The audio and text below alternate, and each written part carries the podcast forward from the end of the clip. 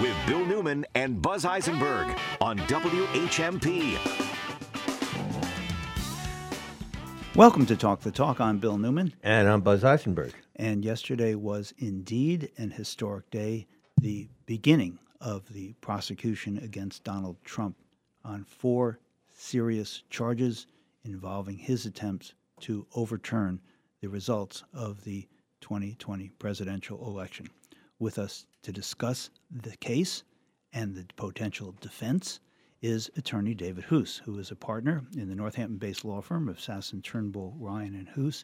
He is a distinguished and very experienced criminal defense attorney. he has tried many, many federal and state cases, including some 18 capital cases, death penalty cases. David Hoose, thank you so much for joining us today. I would appreciate your overview to begin of the charges brought against Donald Trump. Then I want to ask you, and we want to ask you about the potential defenses and how the charges are framed and so on. But let's start with what are the charges against Donald Trump? Yeah, so there are uh, four. It's a four count indictment, and uh, many people have commented that it's sort of notable for what's not in there. Everybody was looking for this seditious conspiracy, conspiracy to overthrow the government, and I think the, the government thought that that was a little bit too much of a hot button and decided not to uh, charge that. They didn't charge that. Uh, Jack Smith didn't charge that, and he didn't charge him with inciting the riot exactly. on January 6th either. Exactly. I think that this was, was uh, a, a, very artfully uh, thought out uh, indictment by uh, a, a prosecutor who obviously very much knows what he's doing. So, three of the four charges are conspiracies. And conspiracy for uh, uh, for the non lawyers here is, is, really very simple to understand. Conspiracy is nothing more than an agreement to do something illegal. Now, um, his count one charges uh, uh a conspiracy to defraud the United States, uh, and and that is charged under Section 371, which is the general uh, conspiracy statute. Uh, that, that, that, we, uh, all of us uh, who have practiced in the federal court, we see this charge all the time. Um, count two uh, is charged under Section 1512, which is in general, there, it, it's, it's a 10 or 12 subsection statute, but the, the thrust of it is uh, um, conduct that intimidates witnesses, jurors, or attempts to interfere with official uh, proceedings. Uh, in, in, in, the kinds of cases that, that I've had, it, it's usually uh, uh, under Section A. He's charged under subsection K. The ones I've done are usually homicides to, you know, silence a witness or uh, something like that.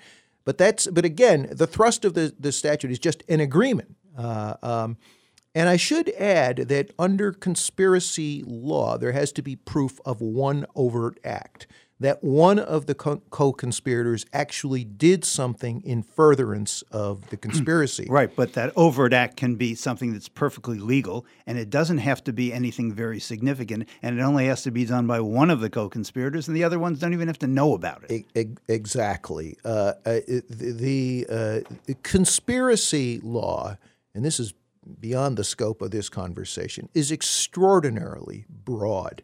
Uh, I mean, any uh, federal criminal defense lawyer can tell you of conspiracies where uh, uh, well, I've had clients come to me. How can I be conspiring uh, with people that I don't even know? Well, under federal law, you can. Um, and so the, the the the the one that's interesting to me is count three, which is the only one that is not a conspiracy. Actually, charges that he obstructed and attempted to obstruct an, an official uh, proceeding. And uh, that official proceeding was the uh, the the certification of the uh, uh, election uh, by the vice president. Um, and and then last, of course, the the one that is is again maybe the most controversial is the conspiracy against rights uh, as many commentators have pointed out, this stems from the post Civil War, uh, it was known as the Ku Klux Klan Act, uh, to prohibit people from interfering with people exercising their federal uh, rights, in this case, the right to vote and the right to have their vote counted. Um, so that's uh, that's a synopsis of, of what he's facing. Okay, what do you make of the fact that the co-conspirators are not named, although they're described? What they did is described. They're not named, and they're not indicted. What do you make of that? Well, this is this is really an interesting question uh, uh, for me as a lawyer, and it was so interesting that I actually discussed it with a few friends who are current and former assistant U.S. attorneys just to get their thoughts on it. And uh, I think we all agree uh, uh, that the, the that these people, uh, when you read in the indictment what they did, they clearly committed crimes. Uh, and I don't think any of us think that they're going to get a pass. They're going to be charged at some point, in my opinion.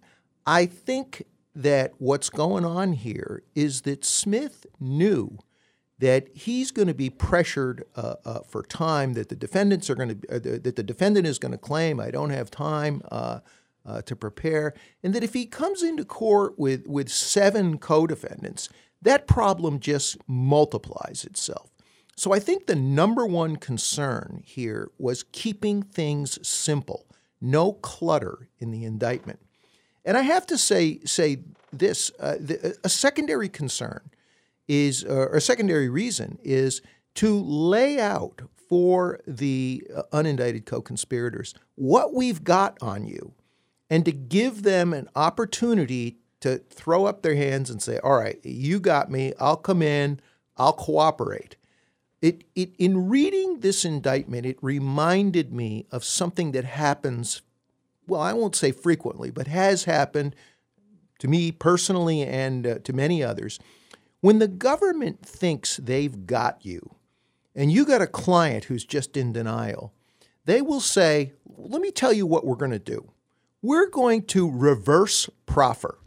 We're going to tell you what our case is so you can decide if you really want to try to fight this.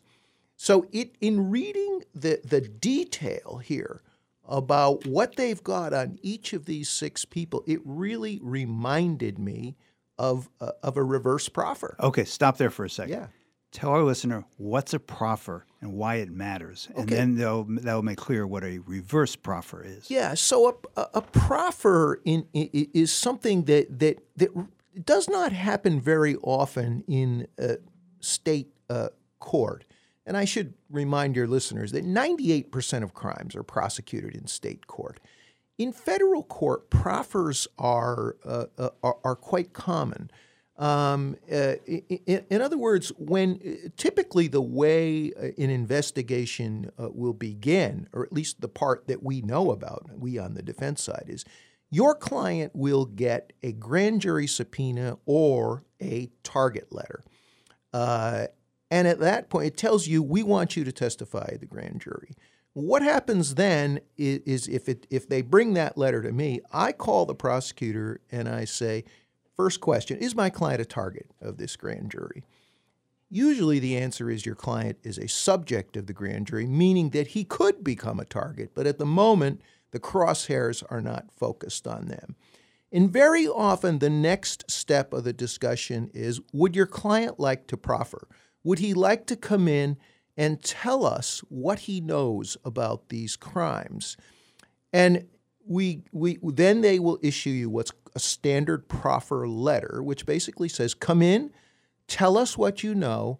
We promise we will not use anything you say against us, unless you lie Against you, the potential defendant. against against you, the potential defendant, uh, unless you lie, or unless you take your case to trial and say something contrary to what you've told us. So that's a proffer. And in some situations, Stop there. And the reason a defendant would make a proffer to the government before they are even charged is seeking leniency. Uh, and, and and so the proffer can result in okay, we hear what you're saying. Are you willing to testify against defendant X, Y, and Z? And then it can go into uh, an immunity agreement, which is really beyond the scope of this conversation. In other words, we, you, if you agree to make that information, testimony, and evidence available at the trial against uh, defendant X, we won't prosecute you. Yes, uh, yes. Uh, although sometimes uh, it, it's not as good as that for the defendant. In other words, to say, okay, you know, you we, we, appreciate you've come in, you've owned up to what you did, and in exchange for that, we will recommend only a year in custody or whatever. So, Attorney David Hoose, let's circle back to a reverse proffer. Sure. What were you saying about a reverse proffer? Yeah. So, so when when when uh, on occasion when uh, I've been invited to come in with my client and proffer, my client says, "Nah, I'm not interested. I'm not going to go in and talk to them." They will. The government will say, "Okay, why don't you come in and sit down anyway, and we will do a reverse proffer." and they will sit down and they will lay out for you exactly what we've got on you. They will show you documents, they will uh, give you summaries of what witnesses are saying about you, all in an effort to make you feel uh, that it is hopeless to fight this. You should come in and cooperate. Um, and this is, again, this is very much um, unique to federal uh, uh, uh, practice. Uh, there is really, a, a, in almost every case, there's really a push to get things resolved short of trial. And what you're saying, David Hoose, is that what the government has done by creating w- what is called a speaking indictment, that is an indictment that Right. lays out the facts, is essentially put out for everyone to see, and most specifically those six co conspirators, what the government's got on them. And in that regard, I take it you think this indictment, just with regard to that purpose, is enormously successful. You know, I think it is. I, I thought that there, uh, I thought it was very convincing. It was very persuasive. I, I was very surprised to read this morning uh, that Bill Barr described it as a very sparse indictment. Boy, I, I, the people that I've talked with, we thought just the opposite. Wow, you know, we're accustomed. Speaking indictments, and for the benefit of your listeners, speaking indictments just means that there's kind of, they kind of put some meat on the bones of the allegations. In state court indictments, they're, they're, they're, they're usually like one sentence, you know, the defendant did assault and beat so and so, resulting in injury. Uh, in federal court, it's much more common for there to be a little bit more of an explanation. Speaking indictment just means that there's a lot more explanation and, and, and meat on the bones of the allegations here.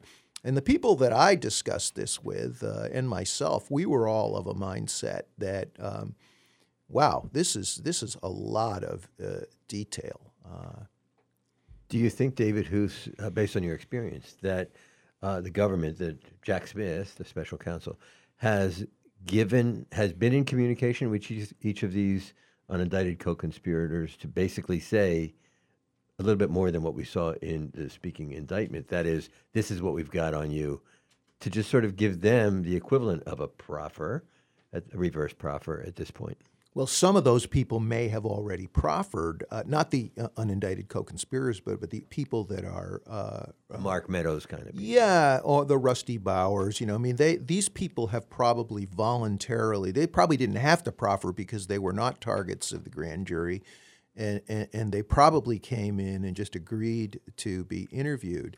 Um, so yeah, I think the answer to your question is yes, but I, I think there's probably a lot more. That much I do agree with Bill Barr, who said that uh, yesterday too. He said, "I think they've got a lot more that he that he's not disclosing at this point," and that that would you know be consistent with my experience. Okay. David Hoose, I think what we're going to do now is take a break. Here's the question I'm going to ask on the other side What's the defense? Okay. We'll be right back.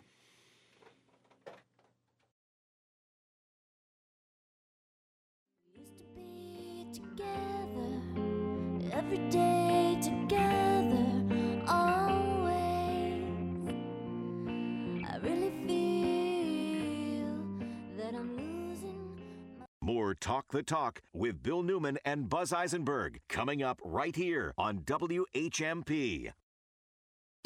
I'm Lisa Riley. Join me every Saturday at 9:30 a.m. here on WHMP as we share stories that shine a light on justice-involved individuals or just underdogs in the game of life, their struggles, their successes, and the many resources and opportunities available for those who are hustling to carve a new path and prove that failure isn't final. So unlock your future, rewrite your story. This is the Hustler Files.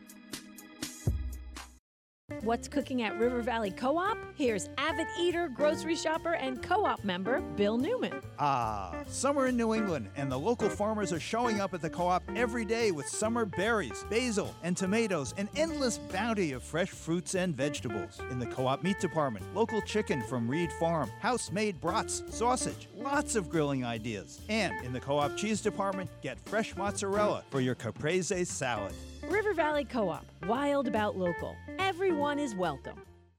Are you tired of feeling like a watchless hero in a world full of timekeeping villains? Fear not. Hero Watch Repair is here to save the day. With over 20 years of experience and a heroic 5 star customer rating, Hero Watch is the ultimate superhero of watch repair and customization in the Valley. These heroes possess the power to buy, fix, sell, and customize watches like no other. They'll swoop in, rescue your timepiece, and restore it to its former glory. Call Avery at Hero Watch Repair, East Hampton, The last place any of us wants to end up is the auto body shop.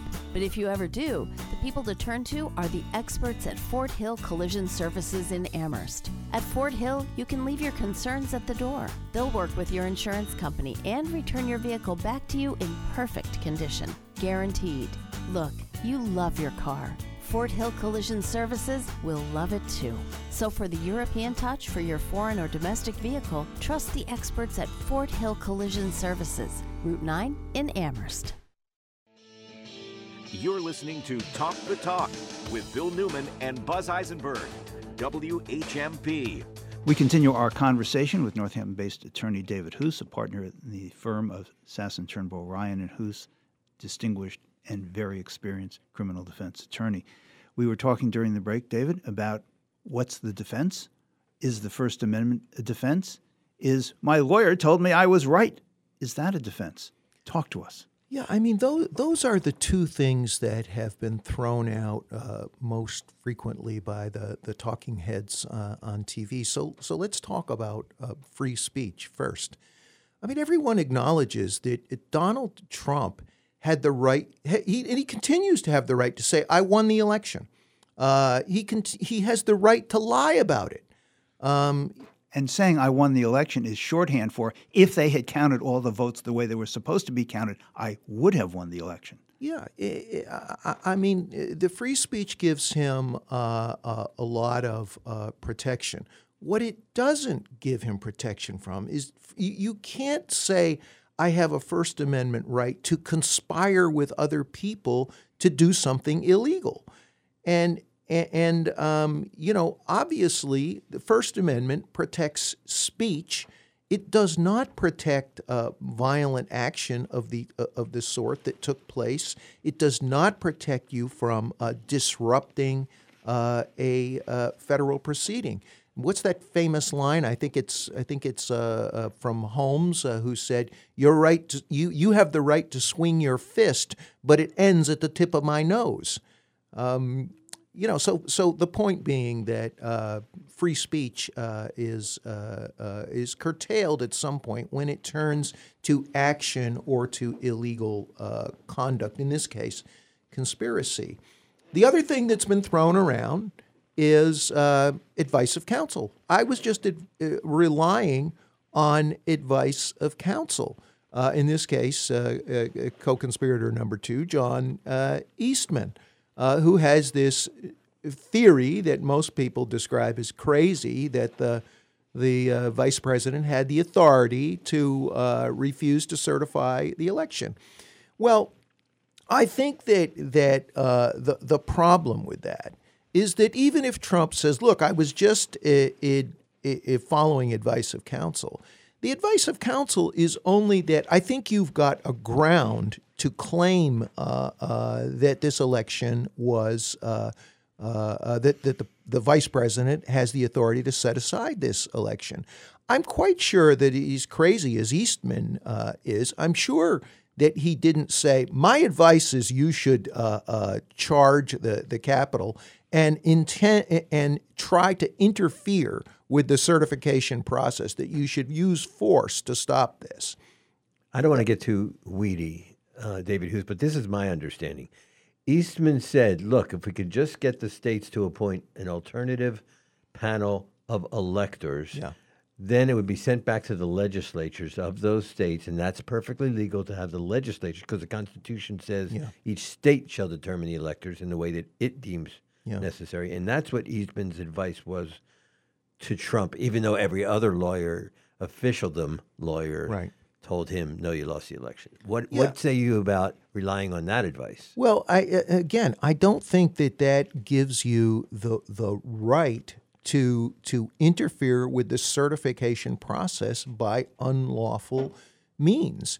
And I think that that the detail that that uh, the indictment goes into laying it out state by state by state as to what he knew. And we should we should interrupt there.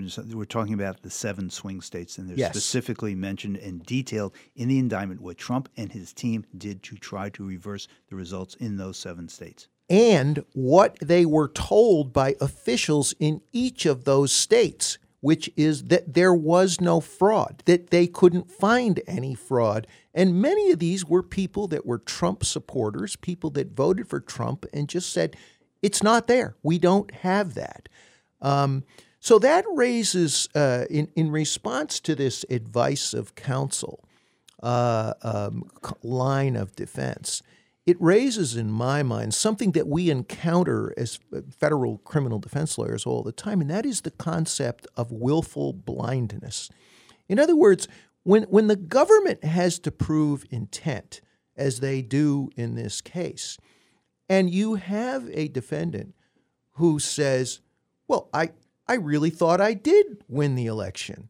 I still think I, I, I won the election. Um, the government is entitled to counter that by getting the jury instructed on the concept of willful blindness. And what that means in this context, and this is why it's laid out in such detail in the indictment, is that, that even his closest advisors were telling him he lost the election. It is not legitimate to say, I really believed it, when the evidence is overwhelming that you were told repeatedly that there is no uh, such evidence. You, you, you, you, you, you, are uh, uh, being willfully blind to the fact that you lost the election.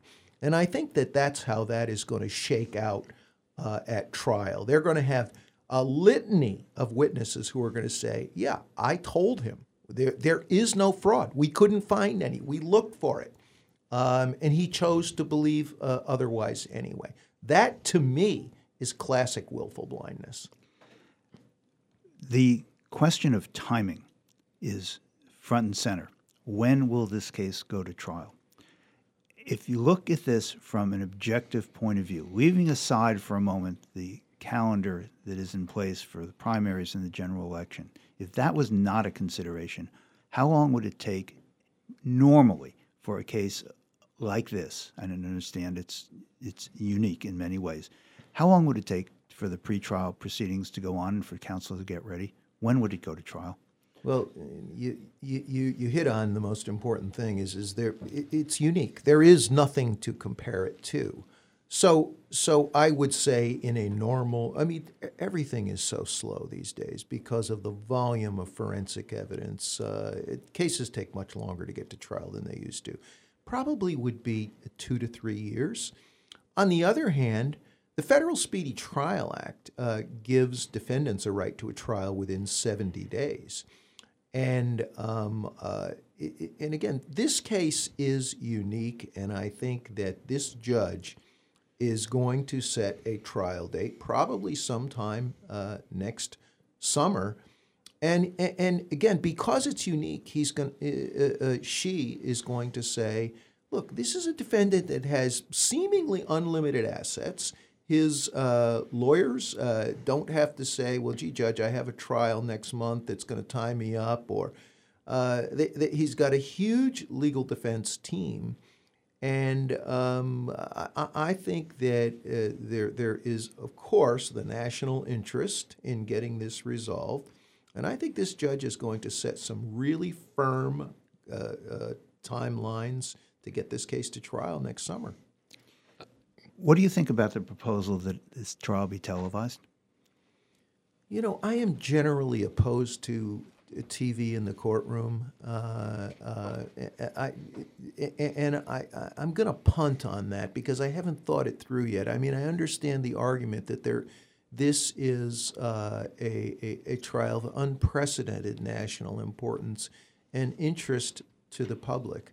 I'm generally opposed to it because I think it causes grandstanding and uh, people to behave in ways that they don't believe when they're behave when there are not cameras in the courtroom.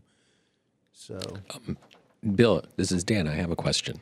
Um, can Trump fire his lawyers right before trial and then have to say, well, I have to go and, and hire a new team and, and try to do that maybe all the way until November until he, you know, in his mind, hopefully wins the presidency and can pardon himself? Yeah, I, I, I mean, once you file an appearance uh, in, in the case. Once the defense lawyer files an appearance right. saying, I appear, I represent right. the defendant. and says, I represent the defendant, the judge has control over that. So, so this judge is not going to allow that to happen. Um, uh, and, um, you know, I, I, I, I think that it's possible that he may try to do that. Uh, or that his lawyers may try to do. They may may try to go in and say, "Look, I just can't work with this guy." But I mean, I think anybody who still is willing to represent Donald Trump knows perfectly well that this guy is impossible to deal with, and in many cases, as a defense lawyer, it's easy because you don't have to worry about negotiating anything. He's not going to negotiate anything. He's going to go to trial. Uh, and um, you know he's gonna if he goes down, it's gonna be kicking and screaming uh, all the way. And one last uh, follow up here: um, Does does a president end up getting sentenced by a ju- former president getting sentenced by a judge to jail time, and would that do anything to his presidential campaigns? From my understanding, no. But yeah, I I, I mean that that's unprecedented. Kind of, yeah, it's an unfair it, question. I mean, it's, there's nothing to base it off and, of. But and, and it's uh, you know more of a almost more of a political question than a than a, a, a, legal question. Could he go to jail? Of course, he could go to jail. Should he go to jail? You know, again. But the, I thought you know the legal law should be no. You you committed these crimes. You will get sentenced to this. There's there's you know suggestions, I guess, of 20 years, five years on a lot of these conspiracy charges or or whatever it is. It's do you do that to a former president? Yeah. Well, this this judge is going to follow the letter of the law. We have sentencing guidelines in the federal court, and this judge is going, if he's convicted, this judge is going to have the guidelines calculated, and the calculations will come down to a number of months. Could he not? I'm sorry. Could he not go to jail, file an appeal, and stay uh, out of jail until the appeals are, are followed through? The answer is he could, um, and it used to be the norm that uh, federal defendants who took an appeal were allowed to remain free. It is no longer the norm. Mm. Um, and that would be an interesting question. Certainly, if he is convicted, he certainly will appeal, and his lawyers will certainly move for release uh, uh, pending the appeal. And that's going to be a real tough call for the judge. And it probably is going to come down to what her practice and what the practice has been in the DC circuits. When I first started, it was routine that if you just said, I appeal, again, very different from state court. Uh, if you said, I'm taking an appeal, and you were out, say, okay, you remain out until your appeal is done. Um, that is no longer uh, routine. You know, David, this is you're so insightful and this is so informative. We're going to have to exploit your kindness and have you back as this case continues to come. But um, you know, what I really want to do is what Bill suggested before our last break, which is to talk about if you were defending Donald Trump. Dot dot dot. I'd love to continue that conversation. we'll be right back. You're listening to Talk the Talk with Bill Newman and Buzz Eisenberg. For WHMP News, I'm Jess Tyler. The Amherst Pelham Education Association is renewing its appeal for the school committee to launch an investigation into Superintendent Michael Morris. The committee issued a statement saying while the APEA supports an impartial and independent investigation into the Title IX complaint around anti LGBTQA issues at Amherst Regional Middle School, the union is calling for a separate inquiry into the failures of Dr. Michael Morris's leadership. Morris, meanwhile, had outlined a plan to address these issues. However, the committee says the issue lies with the administration's lack of responsiveness and is rejecting the implication that anti LGBTQ plus bias is systemic within the school. After serving almost 10 years in prison, Daniel Tompkins of Orange may have his convictions overturned due to ineffective legal counsel. Tompkins was convicted of causing a vehicle crash in Bernardston in 2007 that resulted in the deaths of 21 year old Heather Buffum and 25 year old Melissa Duff. However, on July 27th, a judge granted a new trial.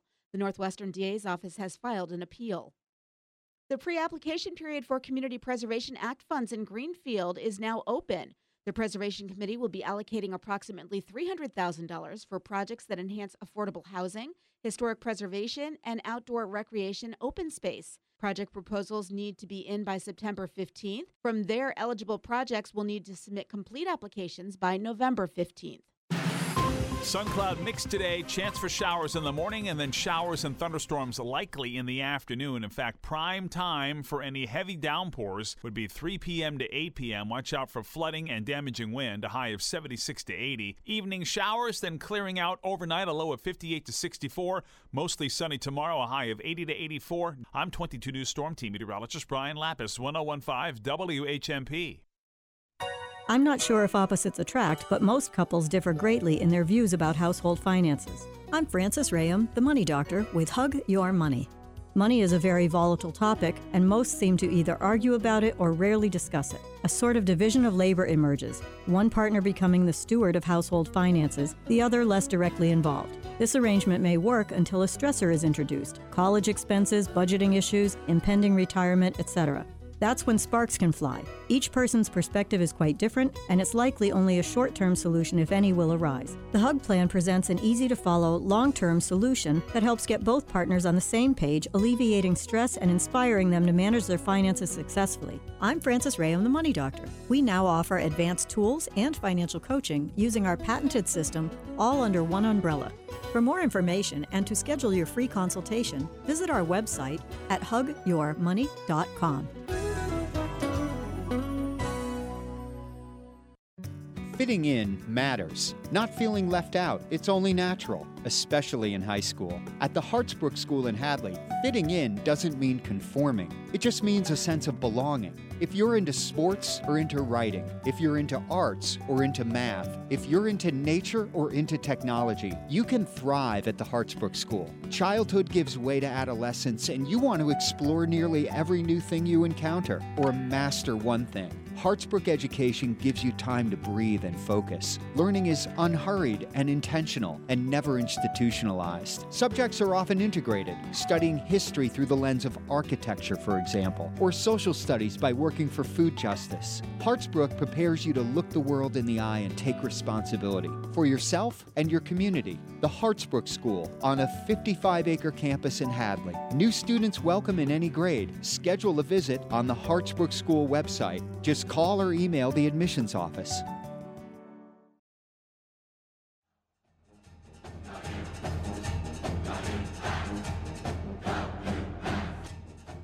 This is our regular time with Max Page, who is the president of the Massachusetts Teachers Association, who has with him and us today the vice president of the Massachusetts Teachers Association as well. We want to ask them both about the state budget, how it will affect education in Massachusetts. And then we want to get to this crucial thing that has not received very much publicity yet, but is going to starting now, which is ballot questions we are going to face probably next year. So let's start with the budget, but perhaps you should introduce us to your vice president. Mr. President.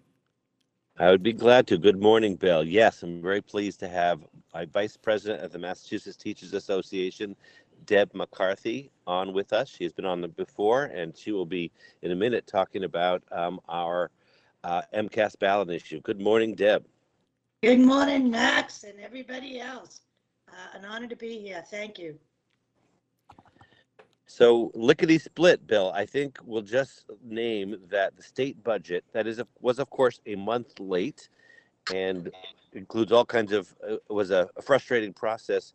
Produced some outstanding gains for public education. This is the first budget since we passed the Fair Share Amendment, the so-called millionaires tax last November. So here we are seeing the fruits of a decade of effort an incredible um, effort by our own own members and the and the coalition of the Raise Up Massachusetts a coalition. And what we're seeing very briefly is the some of the, the largest investments in public education in our history. Um, free universal free lunches, 150 million dollars to improve and, and green our school and college buildings. And I should also say, since Buzz and I spoke last week about the importance of community college, this includes um, tuition, you know, basically making tuition and fees free for community college students over the age of 25 and includes funds to prepare for truly free tuition and fees uh, uh, for all community college students starting in the fall of 2024 that's just the tip of the iceberg of what we won in this budget. Um, but I think this shows what was what was intended when we began this process of trying to ask the very very wealthiest to spend a little bit more for our public schools and colleges. I'm not even talking about mentioning the half a billion dollars to include include improve regional transportation, the MBTA, our roads and bridges.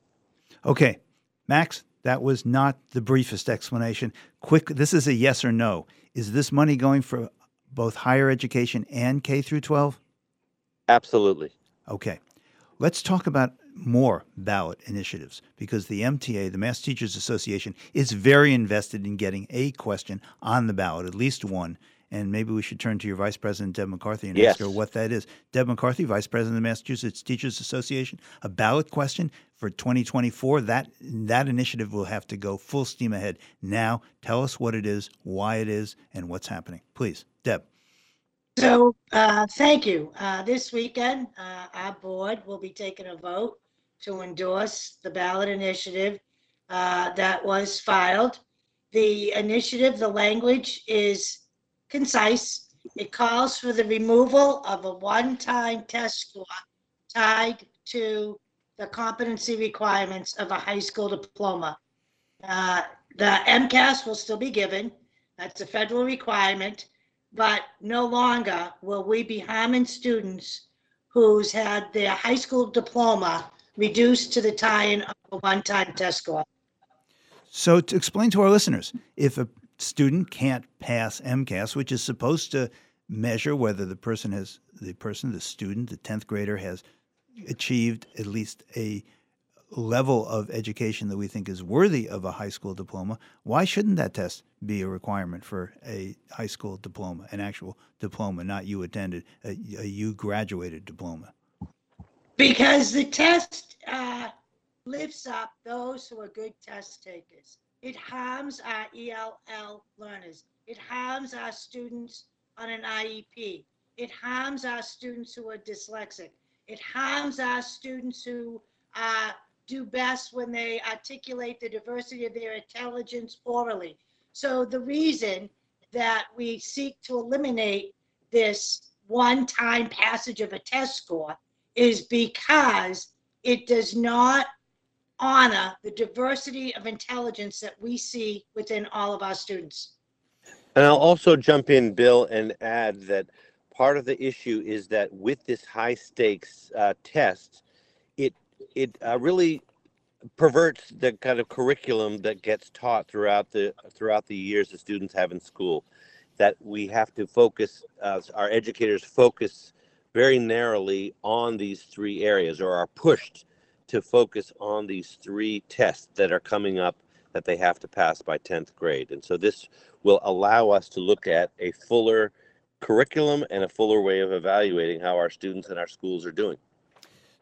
Well, okay, I, am confused about one part of this. I understand that Massachusetts is one of the very few states that actually still has passing the standardized test in Massachusetts, the MCAS, uh, as a graduation requirement. We, we are in a tiny minority of states that do that. Let me stop there for one second. Is that right? Max? That's true. Yeah, eight. There are eight states. All right. Well, not all right, but thank you for confirming that. What I would like to know is what will take. Well, no, I want to ask a different question. Why do we need a ballot initiative? Why doesn't the state legislature just say enough is enough with this? We'll gra- we'll we'll join the rest of the world. Why do we need to put this on the ballot?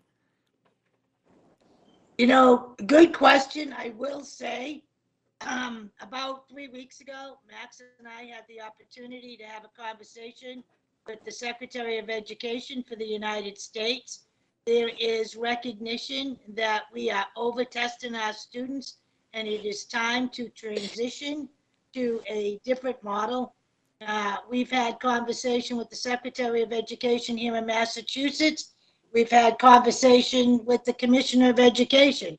Uh, and there is, excuse me, an understanding that we need to begin to trans, excuse me, uh, transition uh, into a more authentic assessment system. But where's the legislature in all this? Why do we need to have a ballot initiative and an enormous campaign and a lot of money spent? Why doesn't the legislature say, right, this doesn't make any sense anymore. Let's abolish MCAS as a as a as the a legislature could do it tomorrow, Bill, and we are Yeah. hopeful to, and we have been advocating through something called the Thrive Act, which will be heard on October 4th and is co-sponsored, is led by our own senator in Western Mass, Jo Comerford, and that will be heard, and that would eliminate this high-stakes testing graduation requirement. Max, I just want to add that, that listeners can write to their legislators and say, please do something about eliminating this graduation requirement. We just have a minute left. What needs to be done? Assuming the legislature does nothing again on this topic, which demands action, what needs to be done? What you need to do? And we need a, really about a half a minute answer to this. What needs to be done to get this on the ballot for 2024? Deb or Max, either one. Max, you go. We, we will we will be gathering signatures. We will need to gather about 75,000 signatures across the state in the fall between September and November. That will then put it before the legislature very clearly and make them say, yes, we're signing on to this, or we will then go to the ballot in November of 2024. So we hope that the legislature will do right, that the governor will lead on it, and that we will um, develop a far better assessment system for our students in our schools. Max Page is the president of the Massachusetts Teachers Association. Deb McCarthy is the vice president of the MTA. Thank you both so very much for being with us today. We really appreciate your time and insights.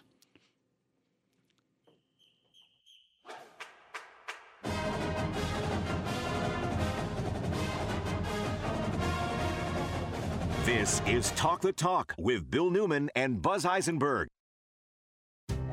Get takeout? Save 30%. Get candles or hit the links. Save 30%. Dog grooming, outdoor recreation, burritos? Save 30%. The Shop 30 store. Full value gift certificates to local restaurants and merchants, plus tickets and events. Just click, print, and save 30% on the stuff you were gonna buy anyway. The Shop 30 store. Open right now at WHMP.com.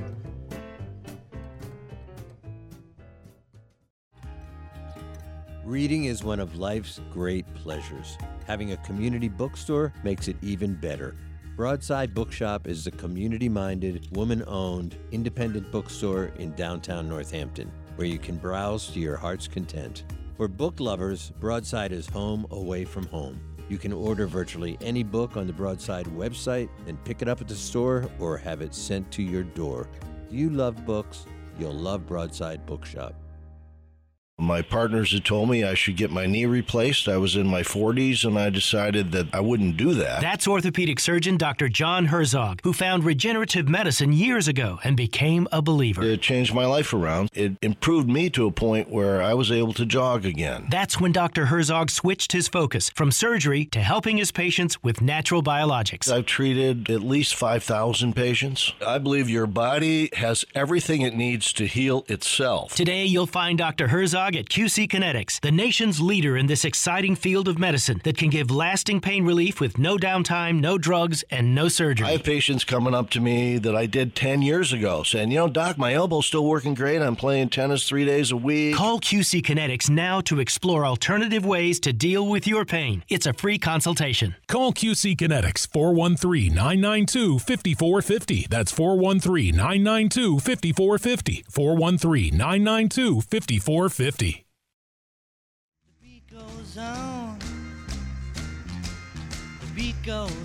And this is Artbeat with Donnabelle Casis, who has with her and us today a very special guest, Donnabelle Casis. The microphone is yours. Thank you, Bill. Good morning.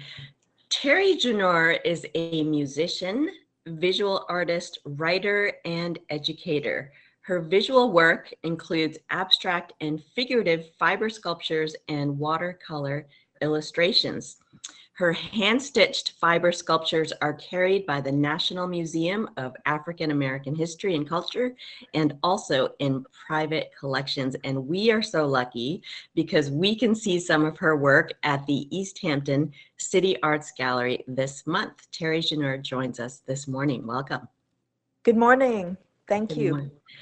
Terry, your show is titled This Long Arc, which is inspired by a statement by Dr. Martin Luther King. Please tell us about that statement. Well, the statement uh, is that the uh, moral arc is long, but it leads toward justice. And I got inspired by the moment um, that when uh, when I was invited to do this show, I, I began thinking about um, my life, which has been fairly long, and I thought about some of the lessons that I had learned, and really what I um, what came to me was progress and how I have progressed and what I've been taught by my family about progress and how to stay the course. And um, I, I think for this show, really, my focus is on breaking patterns. And that's been, um, I think that was an early lesson that I learned from my parents that in order to move forward, to, in order to make progress, you need to do a lot of self reflection and breaking from old patterns that don't serve you anymore, uh, old associations that don't serve you anymore, uh, all of that, and in order to move forward. So that really was the impetus for for my thinking behind the show. Can you tell us what the show looks like in a, in a summary fashion? And then I want to ask a sef- second question, which is how are we so lucky to have you in Easthampton and this show in Easthampton now? Everybody has to live somewhere. right. Well, well, let's. I mean, this these, these next questions will tell us about how what the work looks like. So, um, Terry, you were born and raised in the Bronx into a Puerto Rican and Jamaican family. How does your childhood memory inform your work? Which you know we'll be seeing fiber sculptures here at ECA Gallery. Yeah, thank you.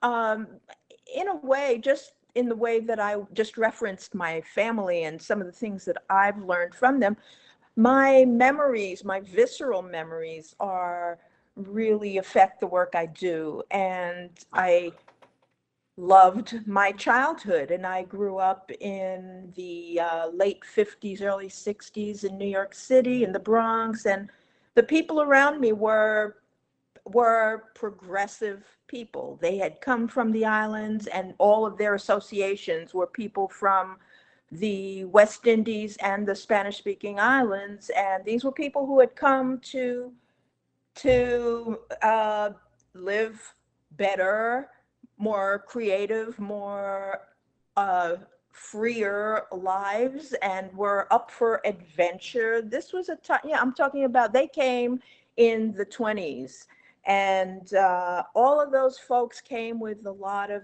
their dress habits and their uh, cultural you know information from the islands and it's vibrant and it's so in in answer to your question about what it looks like it's colorful and that's what i really um, that's what i really came uh, to the show with is that information about lots of color Mm. Yeah. Well, you also speak you speak about color, textures, rhythms, shapes, patterns, energy. I mean, just the descriptors alone kind of give this source of energy. You talk about gold teeth, lime green Sunday church hats with plumes, sculpted hairstyles.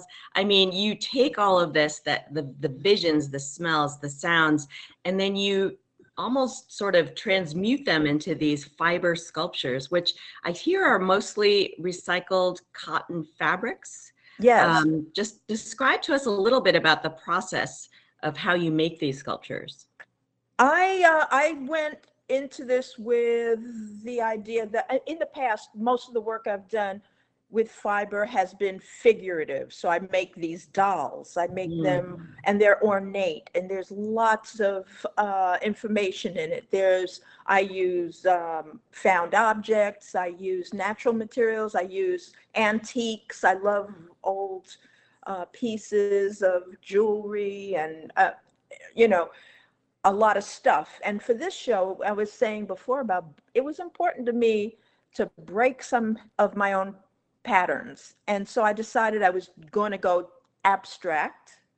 So all of the work is um, shapes and forms, and I'm twisting things, and I'm pulling things, and I'm wrapping things, and I'm sewing. But uh, I I do have one row of about 18 small dolls, but they're made in a totally different way than I usually make them. So I, I was going for, I was challenging myself. Now, you also are a musician, and you know you're going to be doing a special sound installation um, during the Art Walk, which is this Friday. Well, not this Friday, but next week, August 10th, from 5 to 8 p.m. Just tell us briefly what will we get to look forward to for that part of the Art Walk. I'm a violinist and composer, and uh, that's my training. And um, so I have recorded my violin on three and four tracks. And uh, Warren Ammerman, who is the sound engineer, has gone and really played with the sound. And what I'm doing is interpreting the sculptures into sound. And that's what you'll hear. Well, Terry Jenoure, you must see this show. It's called This Long Art this long arc fiber sculptures by Terry Jenoure at the Easthampton City Arts Gallery through the end of this month, but definitely check out the sound installation on August 10th. Thank you so much for joining us today, Terry. Thank you so much. And Terry, is the show up now? It is. So we can go starting today? Well, it's open on Wednesdays and Friday from 12 to 2. Okay. Short hours, but yeah. Thank you very much. Make the choice to go. Thank you. Thank you both very much. This has been Artbeat on Talk the Talk. The beat goes on. The beat goes on. Drums keep pounding a rhythm. Find local news and local talk for the Valley. If we didn't go for this project, the cost to repair the schools is estimated at 80 million, and we don't get help with that. So this vote is the absolutely the smartest financial choice, and it's getting a building that we desperately need for our educators and for our students. Where the heart of the Pioneer Valley lives. 1015 and 1400 WHMP. News, information, and the arts. Would you like a better world? It's as easy as grabbing a hammer and building a home. Pioneer Valley Habitat for Humanity builds strength, stability, and self reliance through affordable home ownership in Hampshire and Franklin County. It's not a handout, it's a hand up. Habitat homes are built with donations of material, land, and services. Future homeowners and volunteers create a partnership with Habitat for Humanity to build a home, strengthen our neighborhoods, and create a legacy for our community. Help transform the world. Volunteer and support Pioneer Valley Habitat for Humanity. pvhabitat.org. WHMP Northampton and WRSI H. WHMP. This is Talk the Talk with Bill Newman and Buzz Eisenberg on WHMP. And welcome to Talk the Talk. I'm Buzz Eisenberg. And I'm Bill Newman. And um, it's so nice to get together with Bill Newman. He's had a couple of days off. It's really nice to be in the studio with you, Bill. Uh, and it's especially nice because um, uh, we have with us Clare Higgins, the Executive Director of Community Action in Pioneer Valley. She's been uh, performing that function for about 12 years, uh, following uh, her illustrious career as the six term mayor of Northampton. And before that, a couple of decades as an early childhood educator, which is very relevant to what we want to talk to Clare Higgins about today. The U.S. is facing an ever growing crisis in the arena of child care. And as uh, Executive Director of Community Action in Pioneer Valley, Clare, you are um, right in the thick of things in terms of providing child care for people who need it. So um, tell me, Head Start, I've been reading about Right. what's going on with Head Start. Could you update us, please? Yeah, and could you get to the point which was I left off at a newspaper article I didn't completely understand, which is there are going to be there's going to be a reduction in the number of p- uh, places that are available for kids in Head Start, but then there was a somewhat optimistic statement from you, I believe, Clare Yeah. Higgins, that it's actually okay. Can well, you, can, can you yeah, clear that up for me? Sure, and, and thanks for um, having me here to, to talk about this and what's going on in the early education world. Um, the and just to correct the record, I was an early educator teaching for about seven or eight years, and then I was an administrator in various places. So, um, so we haven't been able to hire teachers since before the pandemic. It was difficult. During the pandemic, it became impossible, and that has is due to a lot of reasons, but really primarily due to the rate of pay that we could pay people to do this critical work. Um, we were just not paying people enough, and so we had empty teaching slots across our region, which meant that children weren't in classrooms. So while we reduced the number of, they call them slots in the early education world, spaces for kids, they were spaces that weren't full anyway because we couldn't fill them because we didn't pay people enough. So we asked the Head Start folks in Washington, could we reduce the number of children that we care for, but keep the same amount of money so that we could pay our teachers more money? And that's what they said we could do. And that's what we're doing. So we're, we're, we're, we're going to be able to be fully staffed so that we're not an empty promise to people with a number of slots on the books, but not able to fill them, right? Okay, s- ju- can you just uh, go down that path a little further Sure. for us? What does that mean for the number Okay. of kids who are going to be No, no gonna- children are being displaced because we didn't have them in care. Because because we couldn't enroll them because I didn't have the teachers. And those same so the, the good news is no kids are who are being absolutely. on No. the on the other hand there i take it there were a lot of kids who needed those slots who needed that uh, And, and but we couldn't enroll them because I didn't have teachers to staff those classrooms. and so So tho- it was an empty promise to those families. and that promise still remains And unfulfilled that's, that's promise remains unfulfilled. That's correct. But we're now starting from a better base to say, in order to offer care that's real, quality care and education, we need to pay our teachers more. We need to have them be able to stay in the profession and grow. And then we need to have children who don't have four or five teachers during the course of a year. Can you imagine a, a, parent of a first or second grader being okay with four or five teachers during the course of the year?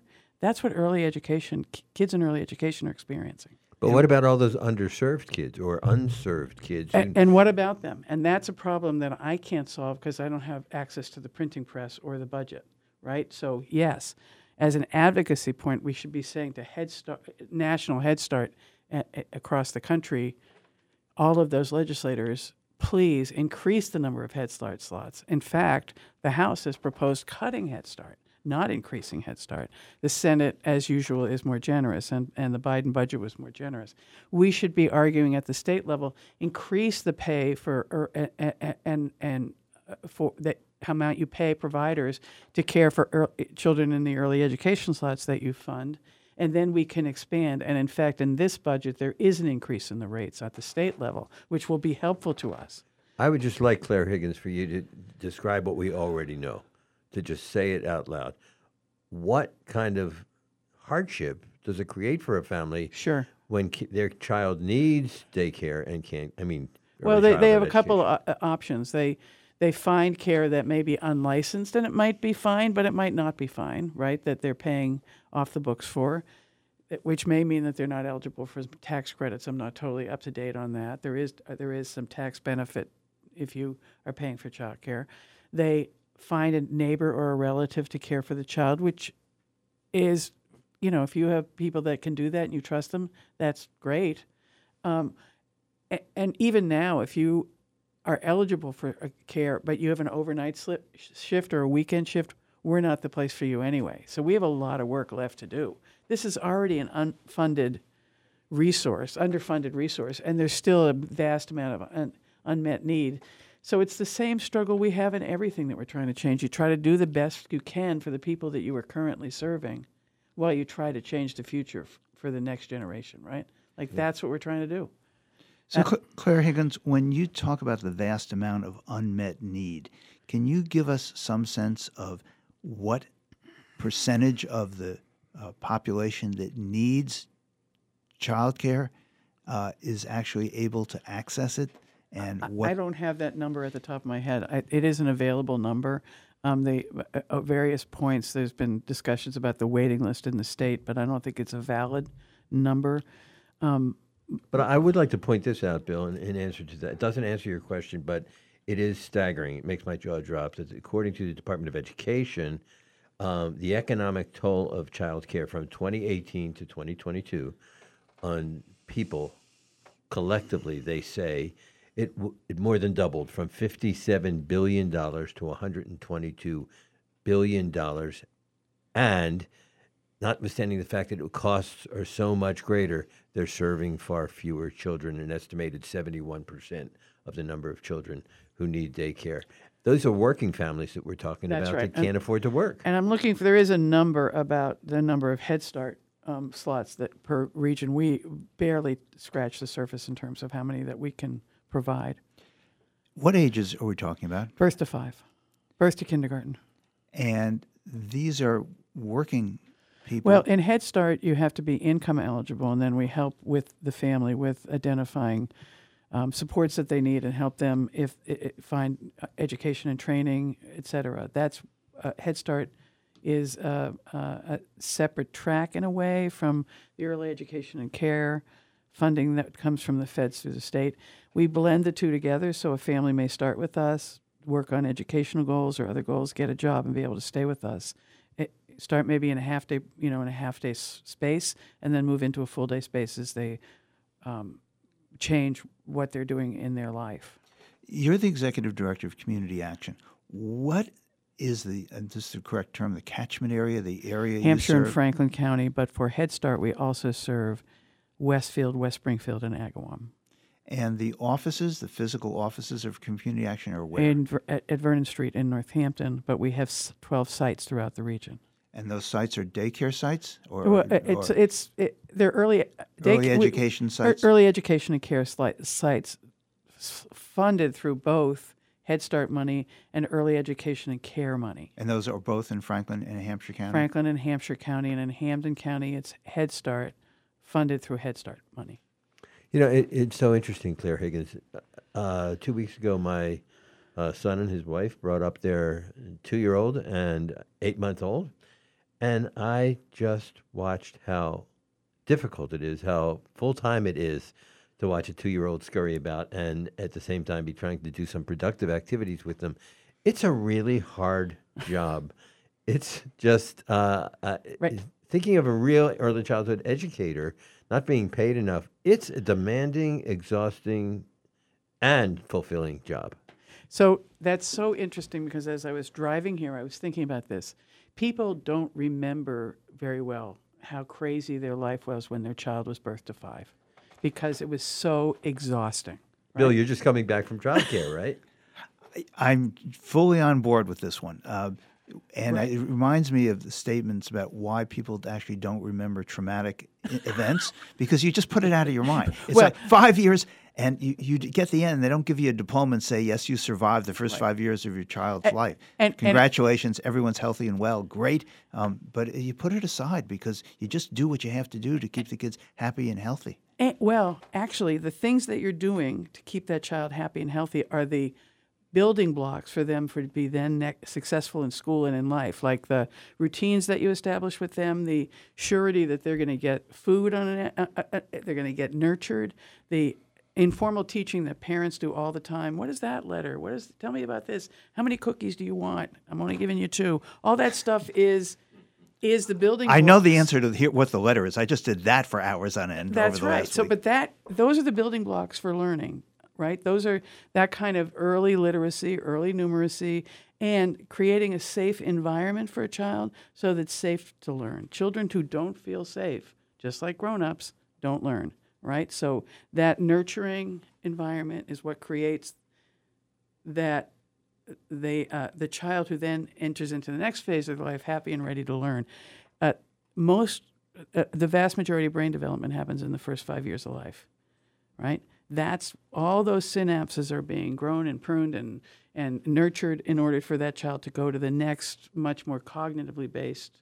I'm not saying this right, and some scientist is going to call in, but you know, school-based curriculum. The the curriculum of birth to five is is the curriculum that allows children to learn when they get to school age.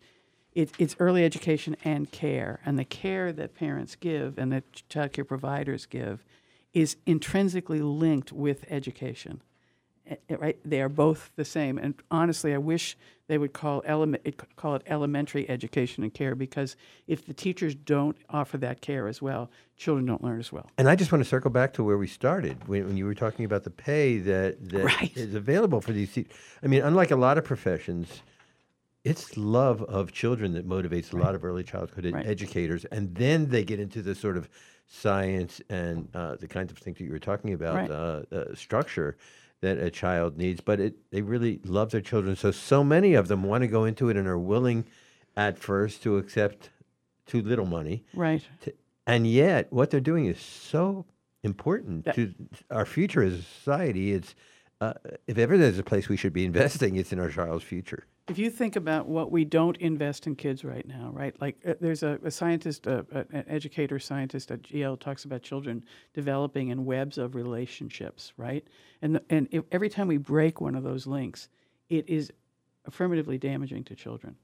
And children who are, are moving from housing to housing to moving from school to school, that impl- impl- has implications for their ability to learn and develop both socially, emotionally, and cognitively, right? And so, with this downsizing of the number of spaces we had, we're able to build a solid staff so our young people, the children who are in our care, can build those solid relationships for their early in the early years. So, Clare Higgins, go back to this question that you were just just touching on again, which is the number of Yep. slots. That's the number of positions for kids that Right. are available for family, families who need uh, right. daycare, childcare, early education services, all of that. Is there a waiting list now? If Sure. someone is listening Yeah. saying, "I really need this service," They where should- do I go? What do I do? They should What's the answer? They should call Community Action and get their name on the waiting list. We have a waiting list, but we s- w- w- people's lives change, they move, they change jobs, whatever it is, so people can get on the waiting list. But the other thing that they should do, and I'm going to not push the parents who are desperate for care as much as I'm going to push those of the rest of us. If you're an employer who's desperate for workers, push your legislator to expand the amount of spaces that there are for children to be in care. If you're uh, if you're a, a grandparent who really loves your grandkids, push that push your legislator both on the state and federal level to expand the care for early for children in early education. Which brings up this question Is there any movement afoot for employers who are desperate in some situations to have new employees, for the employers to create day, daycare, childcare, early childhood education in a specific uh, business or specific businesses? You know, I actually think the most efficient way to do this is to actually for people to pay their taxes so that we can do it in a universal way. We don't expect employers to provide elementary education. If we think birth to five is really important, we should do it as a community, as a society, rather than expecting employers.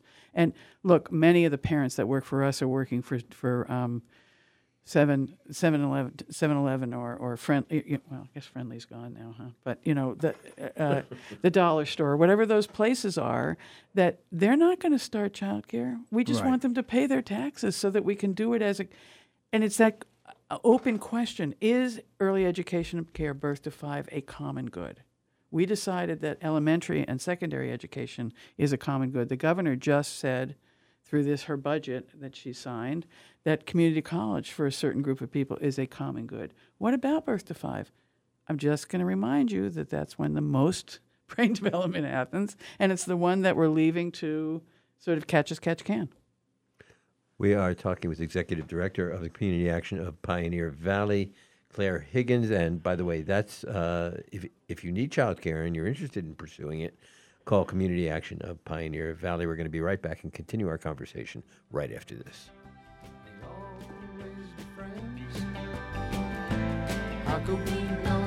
Promises end?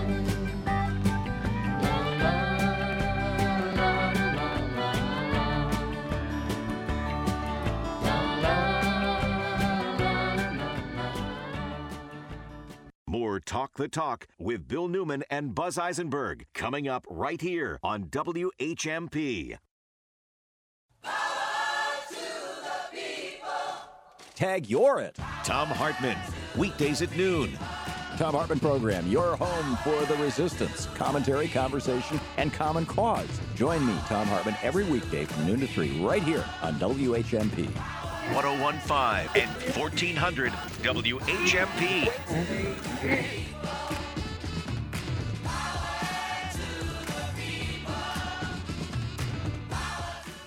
What's cooking at River Valley Co op? Here's avid eater, grocery shopper, and co op member Bill Newman. Ah, summer in New England, and the local farmers are showing up at the co op every day with summer berries, basil, and tomatoes, an endless bounty of fresh fruits and vegetables. In the co op meat department, local chicken from Reed Farm, house made brats, sausage, lots of grilling ideas. And in the co op cheese department, get fresh mozzarella for your caprese salad. River Valley Co op, wild about local. Everyone is welcome. Art Walks, Holyoke Mills, Cars and Coffee. What's going on? A look around the valley with provisions. Arts Walk in Brattleboro, Friday, August 4th. Arts Night Out in Easthampton, Thursday, August 10th. In Northampton, August 11th. Arts Walk Greenfield, Friday, August 25th. Get walking. Blues legend Robert Johnson's 97 year old stepsister, Annie Anderson of Amherst, reads from her book, Brother Robert Growing Up with Robert Johnson, with blues banjo by Hubby Jenkins, Saturday, August 26th at Bombyx. Cars and Coffee at the Mill District in North Amherst, Sunday morning, August 20th. Vintage, custom, and exotic cars, coffee by Futura Coffee Roasters. Cheeses of France, a dive into French cheese, culture, and history, August 14th at Provisions, North Amherst. This is Jim Neal with What's Going On, a monthly look around at food and beverage, arts and music, and anything cool. What's Going On is presented by Provisions Wine, beer, cheese. Free tastings Friday 4 to 7 at the foot of Crafts Avenue in downtown Northampton, in the Mill District in North Amherst, and at the Longmeadow Shops. You're listening to Talk the Talk with Bill Newman and Buzz Eisenberg. WHMP. And keep stay on the mic. And we are back with Clare Higgins, the Executive Director of Community Action of Pioneer Valley. And we are talking about um, what I consider to be an ever growing child care crisis. And um, so you were talking about, could you just uh, briefly describe for those who don't know how Head Start works, how people get in touch with it, what goes on at Head Start? So, Head Start is a education and care program from children. We have slots for infants, toddlers, and preschoolers, meaning spaces for infants, toddlers, and preschoolers, where we there's uh, classroom experience for children. We feed children nutritious breakfast and lunch.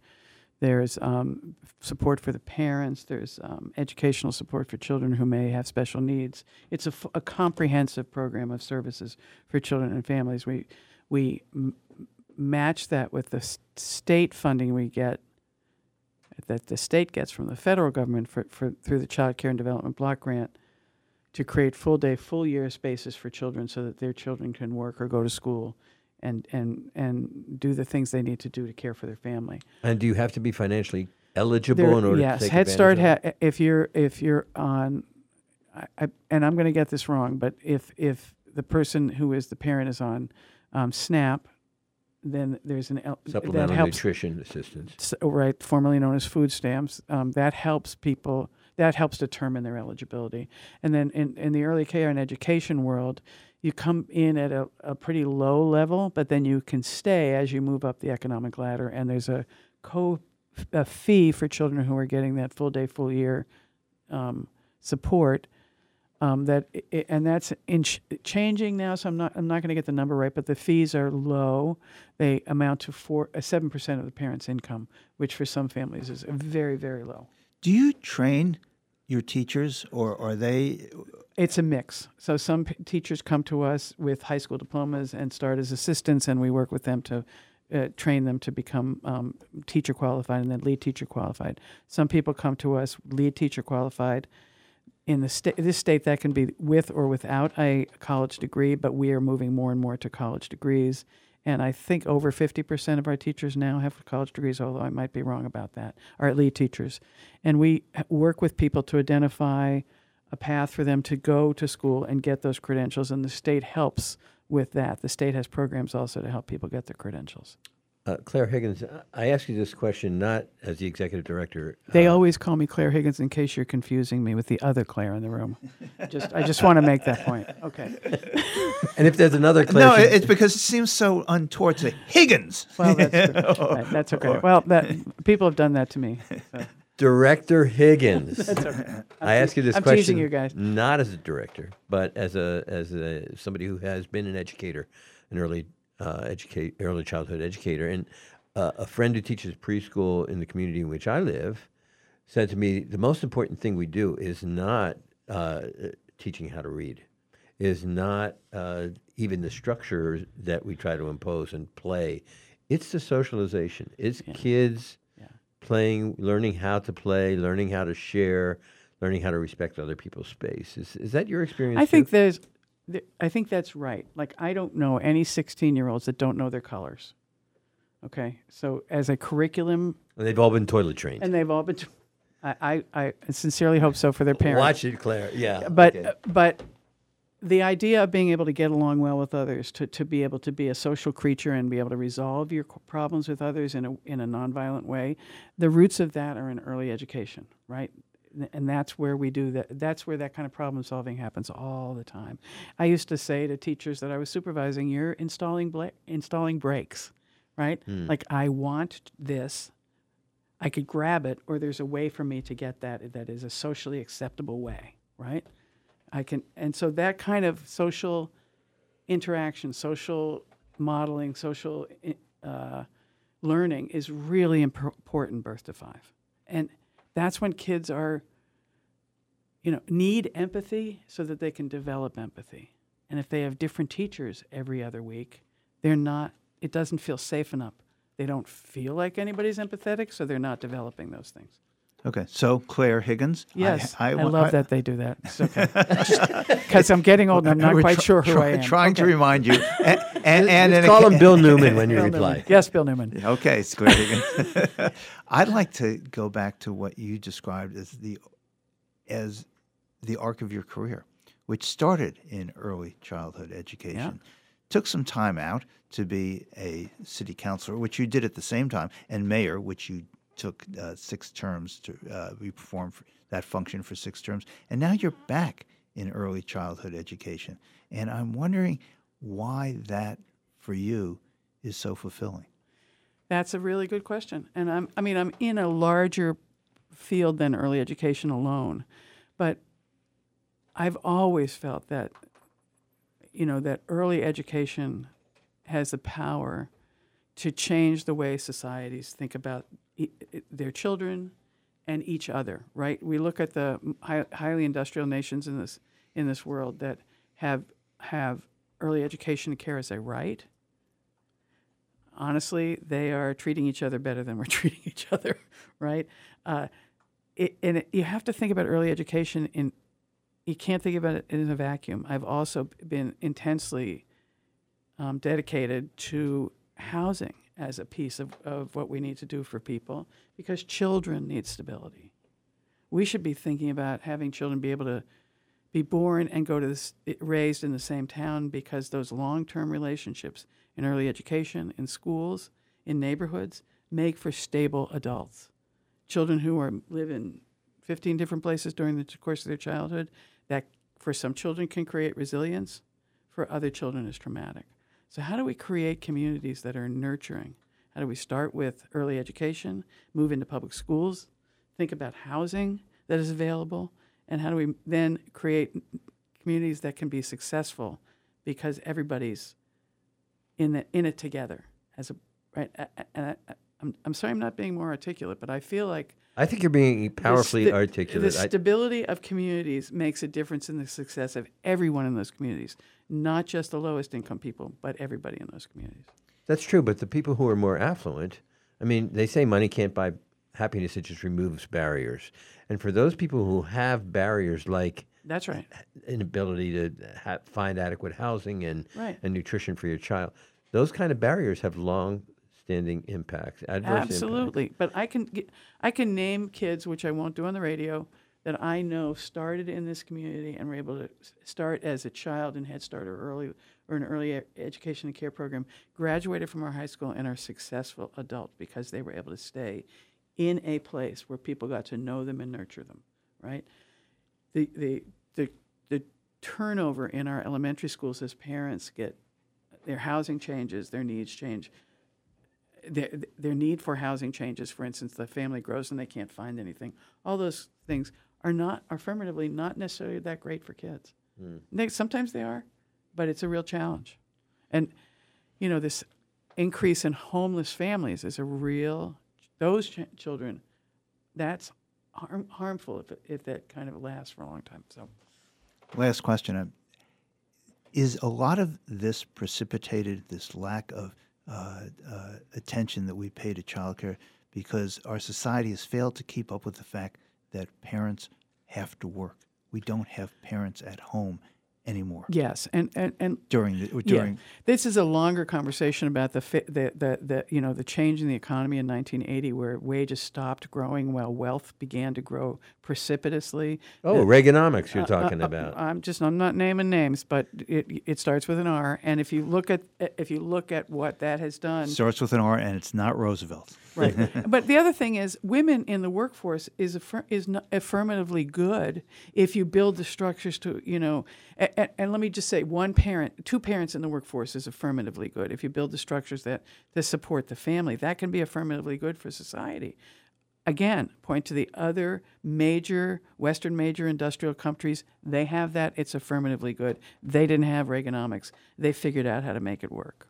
And we're all trying to figure out how to make it work. But what we know is we need community action in Pioneer Valley and people like you, Clare Higgins. Well, I work with amazing people. The t- team in our early, um, early Head Start and early learning programs are just incredible. The work they do with kids is incredible. Their dedication to making this work, even during the pandemic when turnover was high and children were, we were open, you know, as of July in that first year because parents needed to go back to work.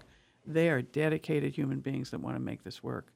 We should at least pay them enough money so that they can pay their rent. I can't think of a better place to leave it. Thank you so much, Clare, for coming in. We're going to be right back, and we're going to be talking about First Light once again and what it's doing to our beloved Connecticut River right after this. It slowly go by and feed them on your dreams. The one they picked, the one you know by. Don't you ever ask them why. If they told you, you would cry. So just look at them and sigh. And know they love you. You're listening to Talk the Talk with Bill Newman and Buzz Eisenberg. For WHMP News, I'm Jess Tyler. The Amherst Pelham Education Association is renewing its appeal for the school committee to launch an investigation into Superintendent Michael Morris.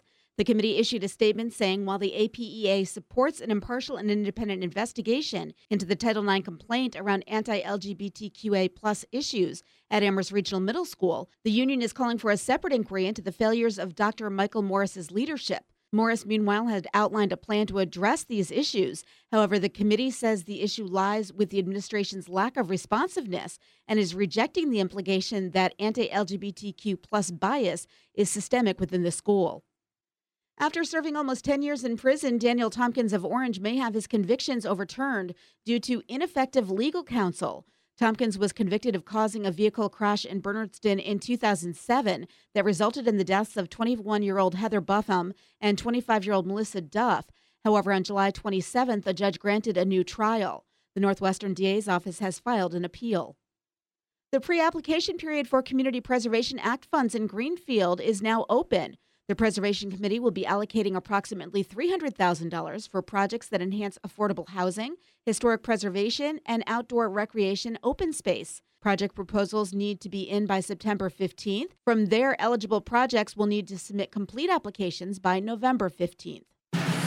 Sun cloud mix today, chance for showers in the morning and then showers and thunderstorms likely in the afternoon. In fact, prime time for any heavy downpours would be 3 p.m. to 8 p.m. Watch out for flooding and damaging wind, a high of 76 to 80. Evening showers, then clearing out overnight, a low of 58 to 64. Mostly sunny tomorrow, a high of 80 to 84. I'm 22 News Storm Team meteorologist Brian Lapis, 1015 WHMP. Find local news and local talk for the Valley.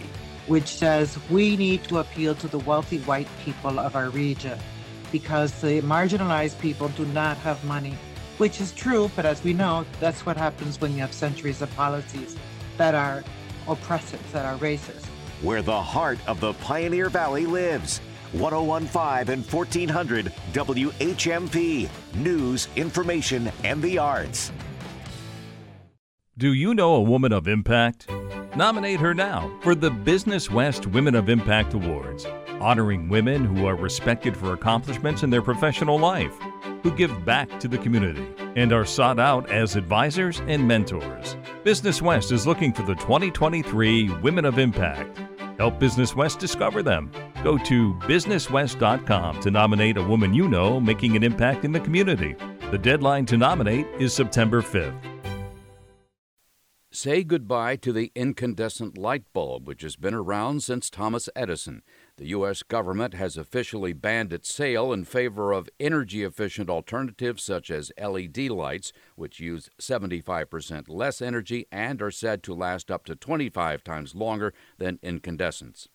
The National Highway Traffic Safety Administration has opened an investigation into complaints about Tesla steering issues in the 2023 Model 3 sedan and Model Y crossover. The agency said it has heard from owners who complained they lost steering control. Here's some good news for off road enthusiasts who have missed the Land Cruiser since Toyota retired the brand three years ago.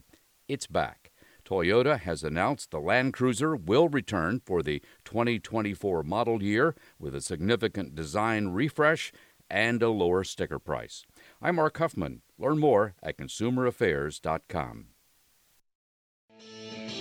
You're listening to Talk the Talk with Bill Newman and Buzz Eisenberg. WHMP. And welcome back to Talk the Talk. We are um, uh, going to be talking about the Connecticut River Defenders, the assault by First Light at Northfield Mountains uh, Power Station on the Connecticut River has been uh, the subject of a lot of concern. We have with us today Fergus Marshall and Theresa Turner, who are both um, very much concerned about the future uh, of the Connecticut River. So let me start with you, Fergus. What is the Connecticut River Defenders?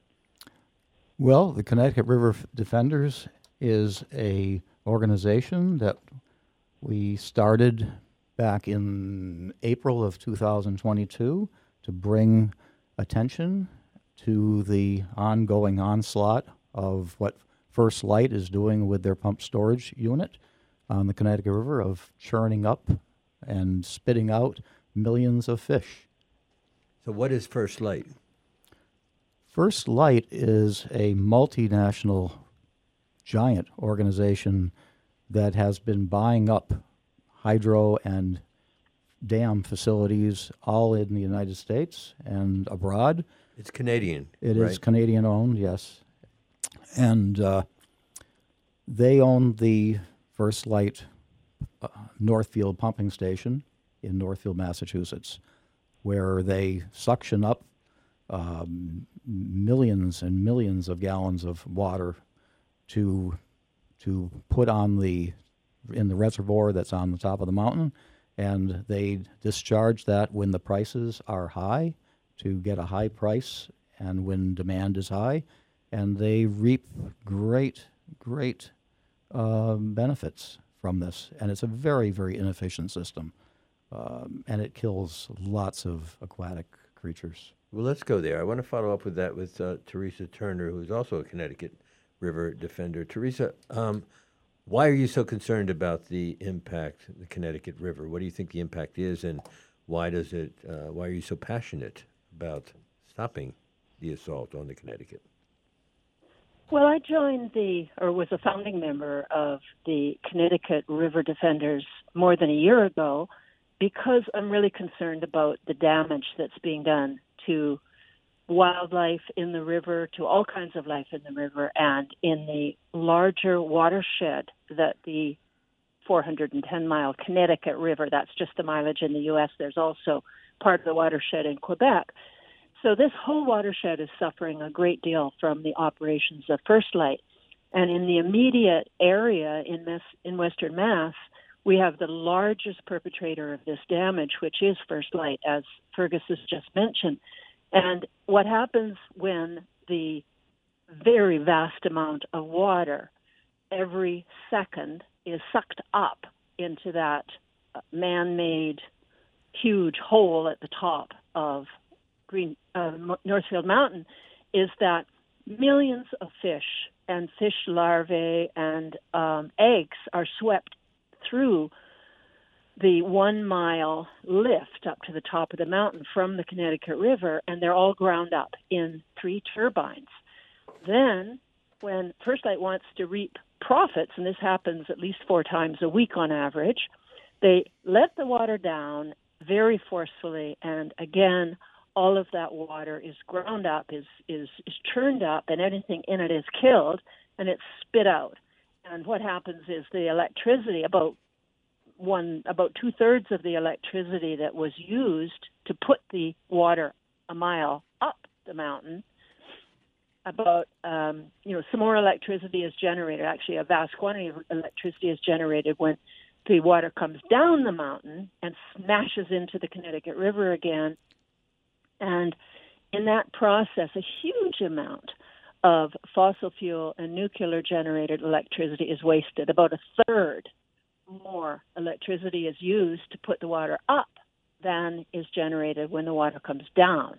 And this whole operation is unnecessary, this wasting of fossil fuel and nuclear generated electricity in the quantity that really could provide all the needs for a number of small cities and towns in New England. I was a little bit confused about one aspect of what you just said. I'd like to clarify it if that would be okay with you, Theresa Turner. And it's this How much of the energy that is produced by the water flowing down is used in pumping the water up? In other, is that is that question coherent? Is that That's clear? a good question. Yeah, that's the key question. What it's a, it's about 34% more on average.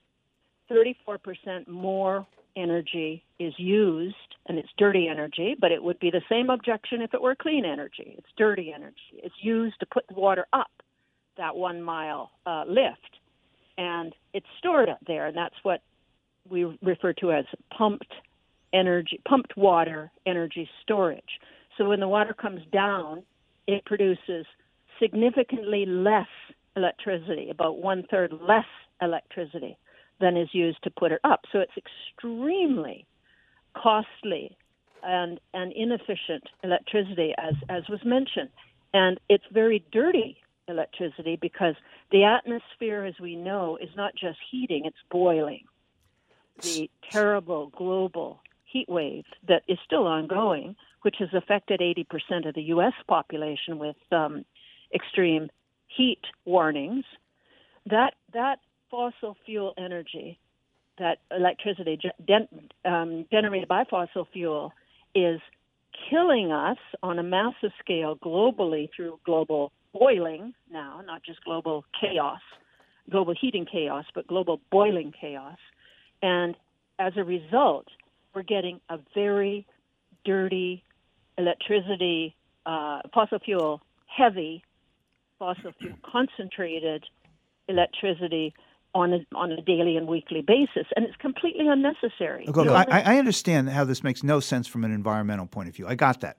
What I also don't, what I don't understand is how this makes any sense from an economic point of view. It costs a lot of money to purchase the energy or use the energy to sh- push the water up, to pump the water up the mountain, um, and then I assume somehow they sell what is uh, the energy that's produced by the same water rushing down the mountain for more. But how does this economics? How do they make money on this? Why is this viable and good for First Light? Fergus Marshall. Yeah, um, yeah, I can speak to that. Um, First Light is in this for the money. They they are able to buy the energy off the grid when prices are low, when there's low demand, and that's when they I mean, pump at, at night, for example. at nighttime, yes, or other times when it's low demand, and they pump the water up to the top of this mountain reservoir where it's held until there's demand, when the demand is high, and then they release that water down and spin the turbines, creating more electricity. The only problem is that it's using 30% more energy to put And it up killing- and, and killing, killing and killing all the aquatic life. Now, in in this in, in 2023 we're using 19th century technology here to do this and lithium ion batteries today they they require about uh, at most 10% um, inefficiency uh, on their d- charge discharge cycles But so this why is a 34% so inefficiency. yeah it's Well, it's we- terrible we're going to take a break, but when we come back, Fergus Marshall and, and, and Theresa Turner, I want to talk about the relicensing situation. First Light Power has filed an application with the uh, Federal Energy Regulatory Commission. We call it FERC as an acronym to relicense this hydroelectric facility we've been talking about, which seems upside down in its inefficiency. which, as I understand it, is an application for this insanity to go on for another 50 years. Is that right? that's, That's- true Yeah. 50 years That's true. So the FERC is, is part of this process of relicensing. Very soon, if it hasn't happened already, it- they're going to be talking about an environmental analysis, what's called REA. Uh, that's part of the relicensing procedure, and we could all play a part. Uh, when we come back, I want to talk to Fergus and Theresa about what we should be doing to input on this relicensing application.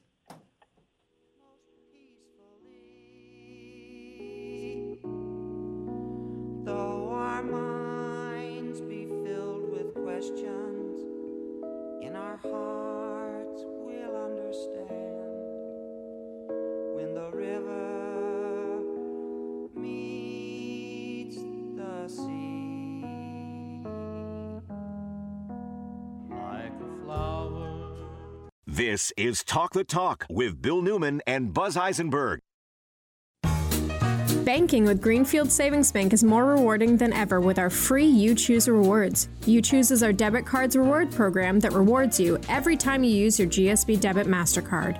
You Choose Rewards is free, and with You Choose Rewards, you'll earn points that can be redeemed for dining, shopping, traveling, cashback, donations, and more. Link your GSB debit MasterCard with your mobile wallet, including Apple Pay, Google Pay, Samsung Pay, and PayPal. It's easy to start earning with You Choose Rewards. Just go to our website and sign up for You Choose Rewards for your GSB Debit MasterCard. It's free. All you need to do is sign up, and you'll earn rewards every time you use your GSB Debit MasterCard. You choose rewards, the free debit card rewards program that earns you points every time you use your GSB debit MasterCard. Sign up today at greenfieldsavings.com slash you choose. Greenfield Savings Bank, member FDIC, member DIF.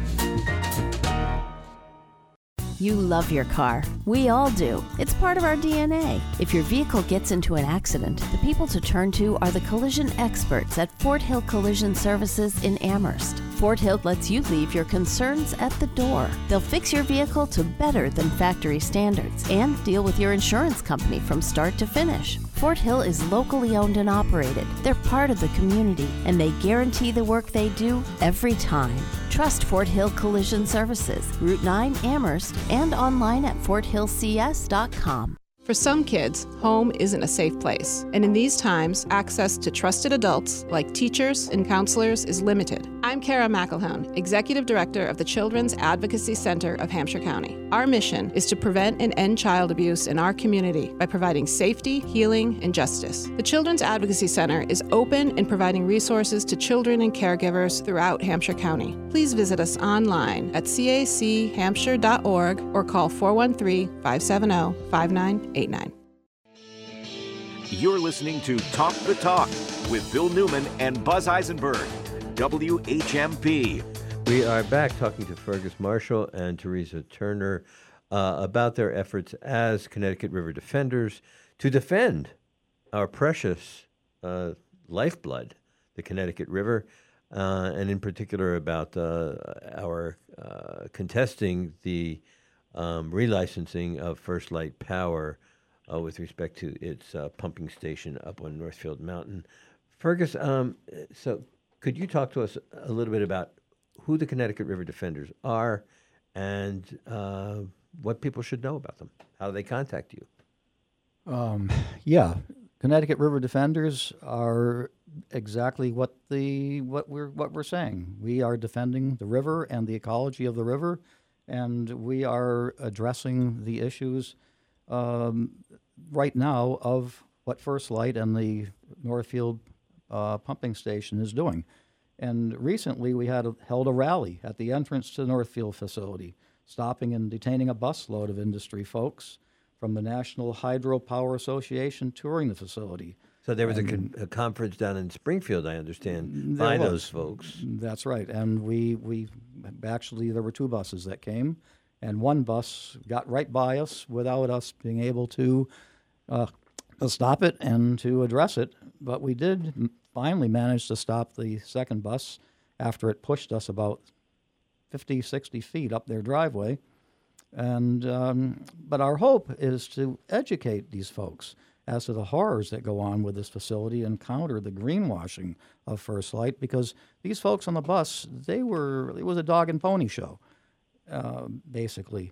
But uh, if people want to take action, uh, we're urging people to send letters to the Federal Energy Regulatory Commission (FERC) and letting them know that they s- strongly oppose the relicensing of Northfield Mountain Pump Storage Station, letting them know what a living river means to you.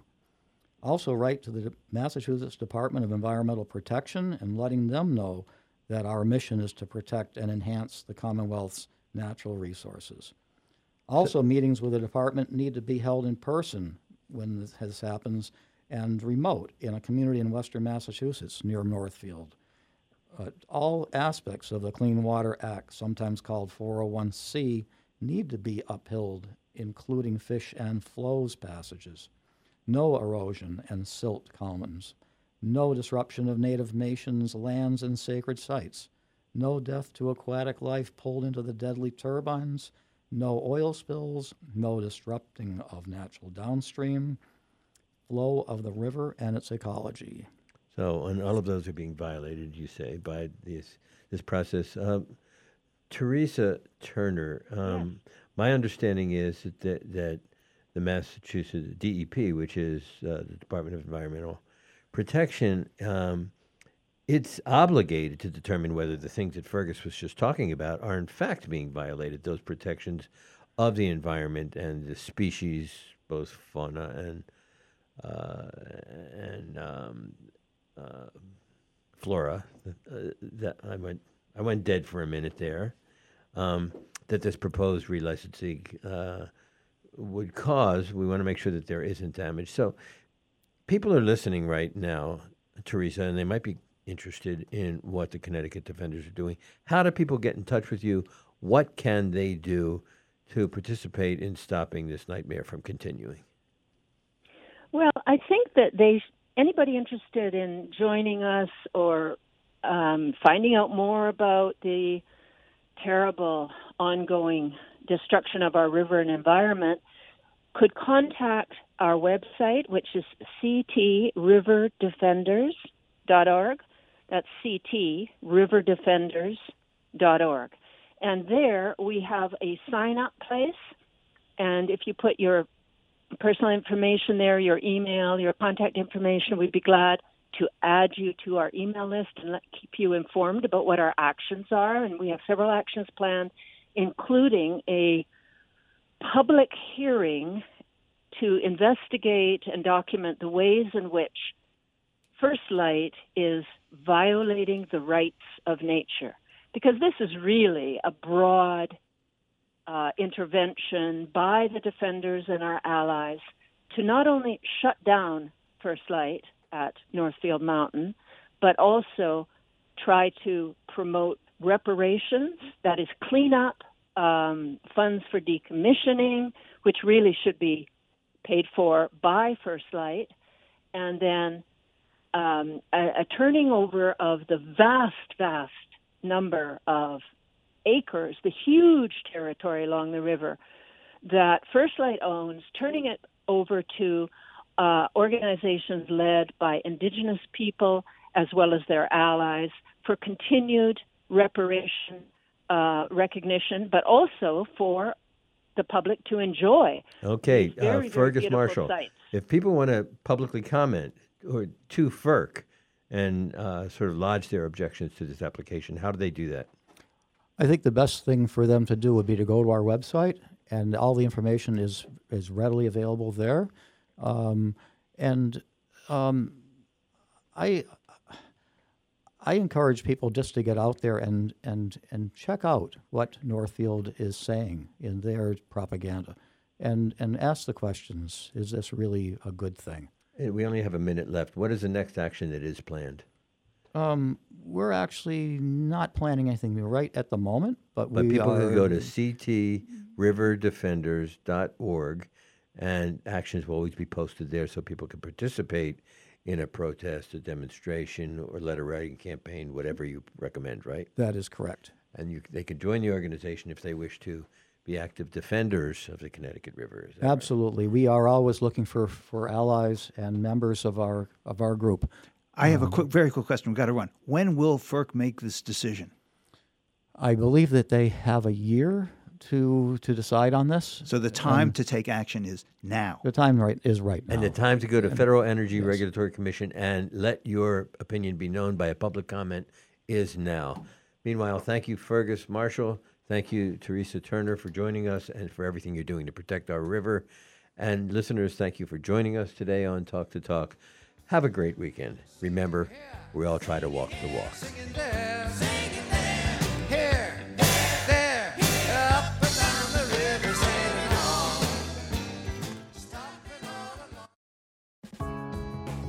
Did you know that you can prevent domestic and sexual violence?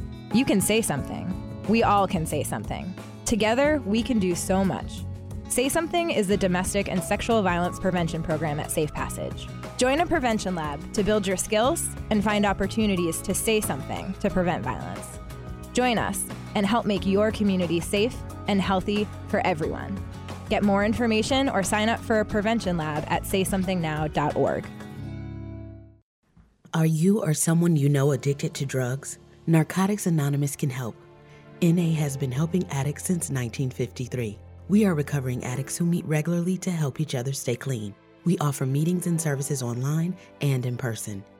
To find one of our meetings or to get information on what services are offered, visit www.westernmassna.org or call us at 1 866 NA HELP YOU. That's 1 866 624 3578. WHMP.